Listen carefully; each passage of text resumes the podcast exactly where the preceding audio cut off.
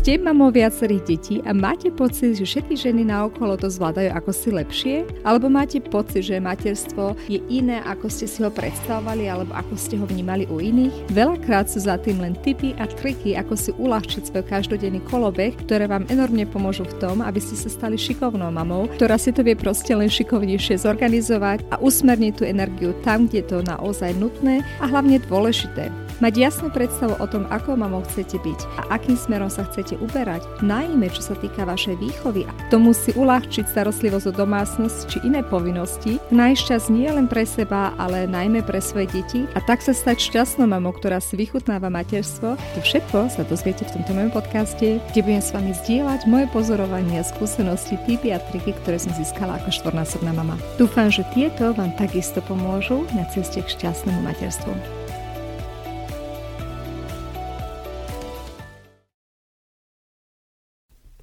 Ahojte mamičky, rada by som dneska načetla tému, ktorá je u nás veľmi často teraz témou, keďže mám doma pubertálne dieťa a to je ako komunikovať s pubertiakom. Jednu epizódu číslo 15 som už tejto téme venovala, kde išlo skôr o tom, ako počúvať a rozprávať sa s pubertiakom a dneska by som skôr celkovo sa venovala téme komunikácie a ako vybudovať také zdravé základy komunikácie s pubertálnym dieťaťom. Tie rady, ktoré budem s vami zdieľať, sa samozrejme dajú uplatniť v každom veku, ale práve to pubertálne obdobie je také špecifické a o mnoho náročnejšie v mnohých aspektoch a veľakrát práve tam začne tá komunikácia zlyhávať, keď ste nezaložili dobré základy už predtým. Minule som počula veľmi zaujímavú myšlienku, e, kde jedna žena, ktorá je takisto podcasterka a venuje sa rôznym témam okolo materstva, povedala, že veľakrát si tak my myslíme, že tú pubertu to už nejako predýchame a potom budeme mať dieťa pred sebou, ktoré s nami bude úplne super komunikovať, tak ako sme to vždy prijali, ktoré nám bude, keď bude dospelé volať, keď bude mať problémy, sa nám bude zverovať so svojimi nejakými osobnými vecami a e, v podstate tak očakávame, že to už len treba ako zavrieť oči, uši a preklenúť túto obdobie a už potom to bude všetko fajn.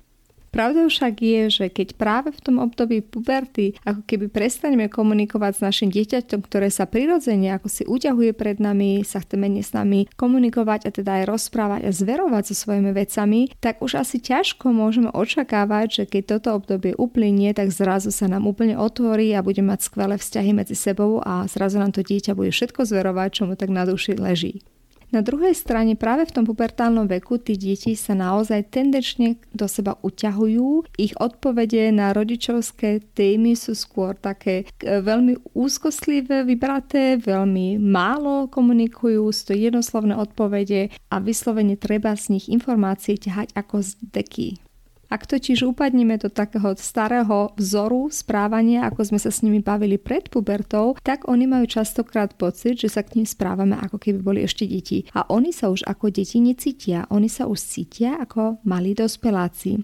Na druhej strane, keď sa začneme s nimi rozprávať ako s dospelými ľuďmi, takisto nebudú s tým vedieť veľa začať, pretože oni sú síce už nie deti, ale ani dospelí nie sú. Takže mnohé veci, ktoré pre nás dospelákov sú úplne samozrejme, problémy, témy a tak ďalej, ich ešte naozaj nezaujímajú. Sú proste na takej poloceste k tomu, aby sa stali dospelými, ale už nie sú deťmi. A tak si ten rodič automaticky musí nájsť novú cestu, ako komunikovať so svojim dieťaťom, ktoré je v tom veku proste uzavretejšie a same od seba sa rodičovi asi len málo kedy zverí s tým, o čom rozmýšľa, čo cíti, čo ho zaujíma a tak ďalej. Tou novou cestou, ktorou si myslím, že prekleniete práve tieto ťažkosti komunikácie, je snaha o to rozprávať sa s ním, ako by ste sa rozprávali so svojou dobrou kamoškou, ktorú poznáte. Mali ste už situáciu, že by ste sa stretli so svojou kamarátkou, ktorá možno robí aj niečo nesprávneho, ale zase je to vaša kamoška, takže poznáte, viete, aká je, ako funguje, že by ste začali robiť najprv takú dobrú 10-15 minútovú prednášku o tom, ako sa správne správať. Určite by ste to nerobili a keby aj, tak vám asi vaša kamoška dlhodobo nebude volať alebo sa s vami prestane stýkať, pretože um, ona sa možno s vami chcela porozprávať alebo straviť príjemný čas a nevypočuť si od vás nejakú výchovnú prednášku. Zajímavé však je, že práve s našimi deťmi a najmä v tom pubertálnom veku, kedy sa mnohokrát ich správanie odlišuje od toho, ako by sme si to prijali, presne toto sa deje. My sa s nimi nezačneme rozprávať, my im robíme prednášky. To slova 10-15 minútové bloky, kedy porozprávame my, čo nám na srdci leží, ako by to malo byť, ako by sme to chceli a tak ďalej. To dieťa väčšinou pasívne počúva, keď vôbec, um, alebo sa snaží nejako obrániť, cíti sa vyslovene tak atakované od toho rodiča, ktoré ho opäť stavia do pozície malého decka, ktoré treba vychovávať. A to sa žiadnemu pubertálnemu dieťaťu asi páčiť nebude. Aká je teda správna forma komunikácie s dieťaťom v tom predpubertálnom alebo pubertálnom veku? Určite to nie je forma prednášok. Nehovorím, že máte prestať vychovávať, ale tá forma, ako tieto výchovné rady tomu dieťaťu posuniete ďalej, to je práve ten základ alebo kameň úspechu. Ak budete mať totiž s dieťaťom dobrú bázu komunikácie, to znamená, že dieťa sa necíti atakované alebo stavané do pozície, ako by bolo malé decko. Naopak, keď sa naučíte alebo vytvoríte bázu komunikácie, kedy budete normálne spolu, viac menej spolužiť a vedieť sa porozprávať, tak vždy je možnosť po takej normálnej komunikácii aj to dieťa usmerniť svojimi radami. Ale forma prednášky to asi nevyrieši. Prečo? No hlavne preto, že to dieťa sa bude cítiť zase posúvané do tej roviny dieťaťa, čo sa mu nepáči, žiadnemu pubertálnemu dieťaťu sa toto nepáči, nebude sa cítiť brané vážne, ako keby ste ho fakt podceňovali, že ty si ešte malý, ty to nerozumieš a ja som ten dospelý a za teba všetko rozumiem. A práve v tom veku je to taká citlivá téma, na ktoré tie pubertálne deti proste dobre nereagujú. To je aspoň moja skúsenosť, keby som začala s prednáškou, tak môžem sa na to spolahnúť, že moje dieťa ma nepočúva, on si to teda odsedí, lebo je natoľko vychovaný, že teda neujde o tade, ale tým sa to aj končí. To neznamená, že sa nad mojimi rozprávaniami a prednáškami bude hlbšie zamýšľať, alebo nebude ešte niečo na svojom správaní zmeniť.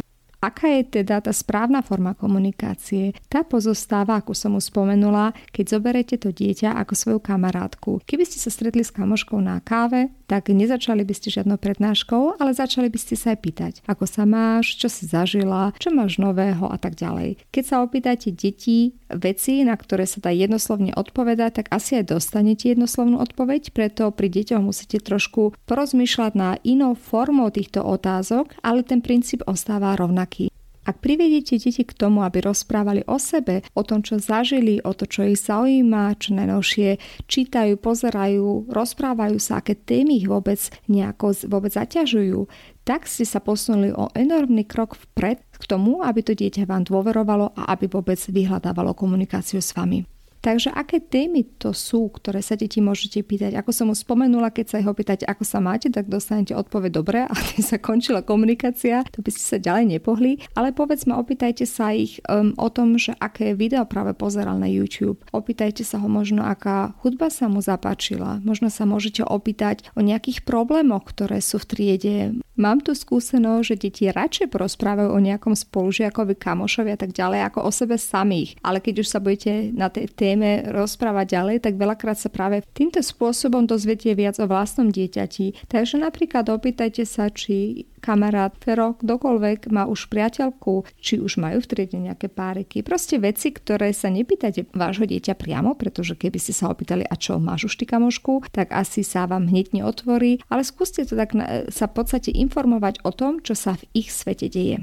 Môže sa stať, že mnohé z týchto tém budú pre vás nezáživné alebo že vás nezaujímajú. E, ak vám dieťa začne rozprávať veľmi dlhú prednášku o nejakom YouTube videu, ktoré videlo alebo nejaké TikTok video a možno vás absolútne tá téma nezaujíma, tak e, samozrejme môže to byť trošku nezáživnejšie. Cez to všetko, ale to dieťa bude vám dôverovať, pretože vám konečne vie porozprávať niečo z toho, čo ono tak cíti, čo sa zaujíma.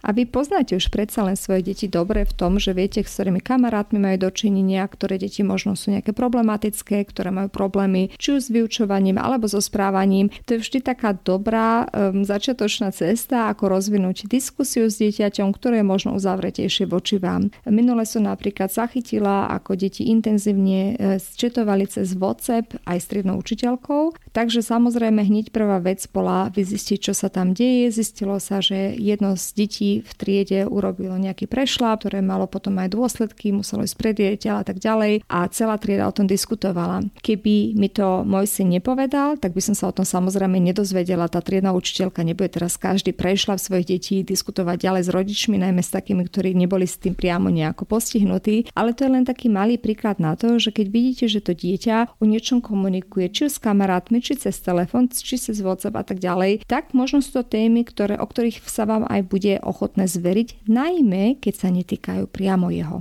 Takže skúste sa informovať o tom, čo zažilo, formou tak, aby vám toto vaše dieťa aj povedalo. Každé dieťa je iné, není na to univerzálna cesta, ale mne sa veľmi osvedčilo práve začiatok rozhovoru s tým, čo sa ohľadom jeho kamarátov, alebo teda v tom najbližšom okolí, či už vo futbalovom týme, alebo tam, kde sa proste najviac držiava deje, čo je tam nového, čo sa možno stalo takého extrémneho, niečo, čo vypadávalo z toho bežného, štandardného kolobehu, ktoré inak to dieťa zažije. A o tomto sa vám tí deti celkom radi porozprávajú, najmä keď je to nejaká extrémnejšia situácia, keď, sa, keď to malo nejaký dopad, keď z toho vznikla nejaká hádka, diskusia, eskalácia a tak ďalej. Čo hlavne v tomto zistíte, možno sa dozvedete veľmi veľa o jeho kamarátu a tak ďalej, ale v prvom rade si všimajte, aké názory k tomuto vaše dieťa zastáva. Pretože či už sa stalo niečo dobrého alebo zlé, vaše dieťa v tom veku už bude mať vlastný na to názor. To je práve tá čas toho rozhovoru, kedy vy ako rodič môžete tieto názory ešte formovať, ak sa vám zdajú nie dobré.